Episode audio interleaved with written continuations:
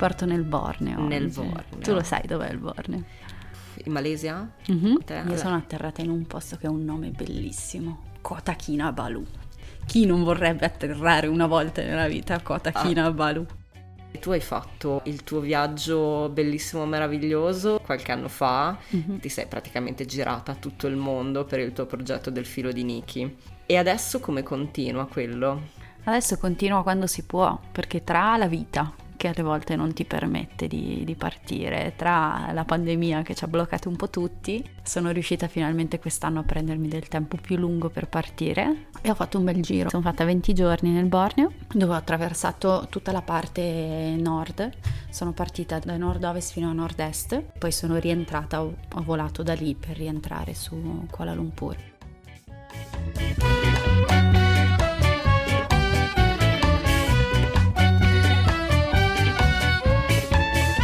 State ascoltando Saluti e Baci, il podcast che vi manda le cartoline dai luoghi più belli del mondo. Questa è un'edizione speciale. A scrivervi non è la solita Federica Capozzi, che poi sarei io, ma un ospite con il mio stesso pallino per i viaggi.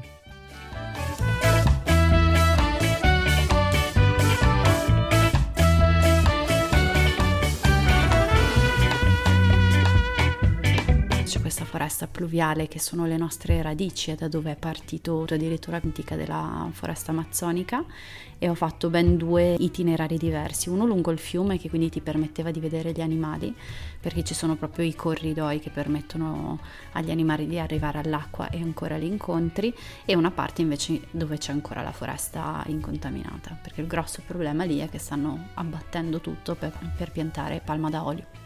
Ma nella foresta cosa hai fatto? Allora, lì c'è un centro di ricerca, ovviamente, dove ci sono due tipologie di alloggi, quelle per le persone più benestanti e quelle per quelle un po' meno benestanti.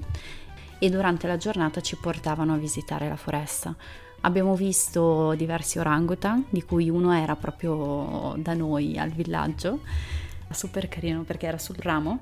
È iniziato a piovere, lui ha, ha preso tutti i rametti piccoli, li ha collettati sopra la sua testa, si è nascosto sotto tipo ombrello e noi tutti sotto la pioggia così a fargli video e lui che ci guardava. Proprio questi poveri stupidi dire, umani. Guardali in questi sciocchi Sì. esseri bipedi. Poi tantissimi ragni, Ecco, quello non mi piace tanto. tantissime rane e tantissime sanguisughe. Pioveva che pioveva e lì impari però una cosa importante, che a un certo punto smetti di essere bagnato. È anche una bella filosofia di vita perché noi siamo abituati a questa paura della pioggia, no? Già se vai in Nord Europa non Sì, hanno gli ombrelli. E lì a un certo punto sei talmente bagnato che smetti di essere bagnato. C'è stato questo giorno in cui abbiamo preso tanta di quell'acqua, il Milky Way era proprio da strizzare, ero completamente bagnata. E la nostra guida ci guarda e ci fa, vabbè, adesso attraversiamo il fiume.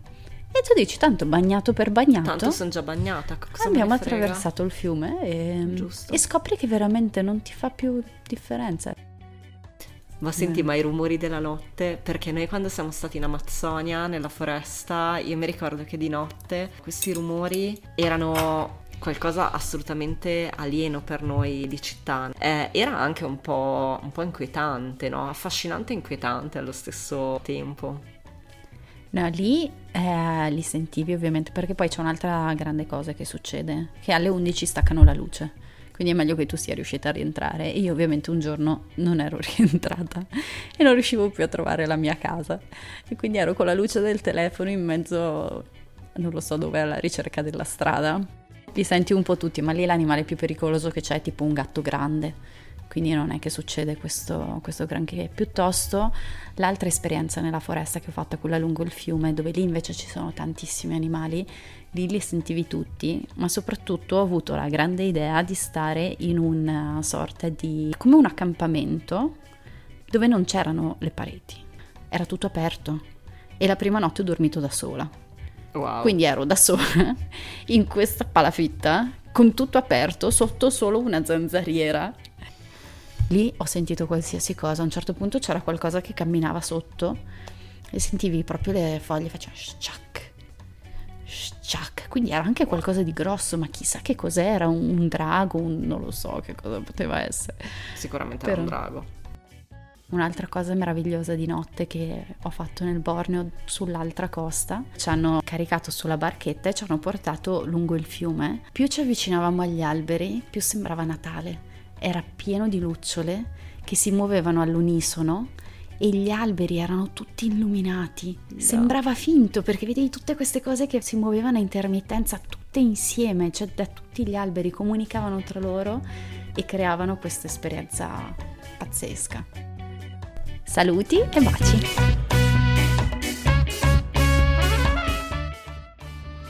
Avete ascoltato Saluti e Baci, un podcast felicemente autoprodotto. Ringrazio la mia ospite Nicoletta Crisponi. Il suo progetto si chiama Il filo di Niki. Per saperne di più seguite Nicoletta su Instagram, dove la trovate appunto come Nicoletta Crisponi. Le mie cartoline tornano a settembre, ma intanto godetevi l'edizione speciale se non l'avete ancora fatto, cliccate segui per non perdere gli aggiornamenti, datemi tante stelline e cercate saluti e baci su Instagram e Facebook.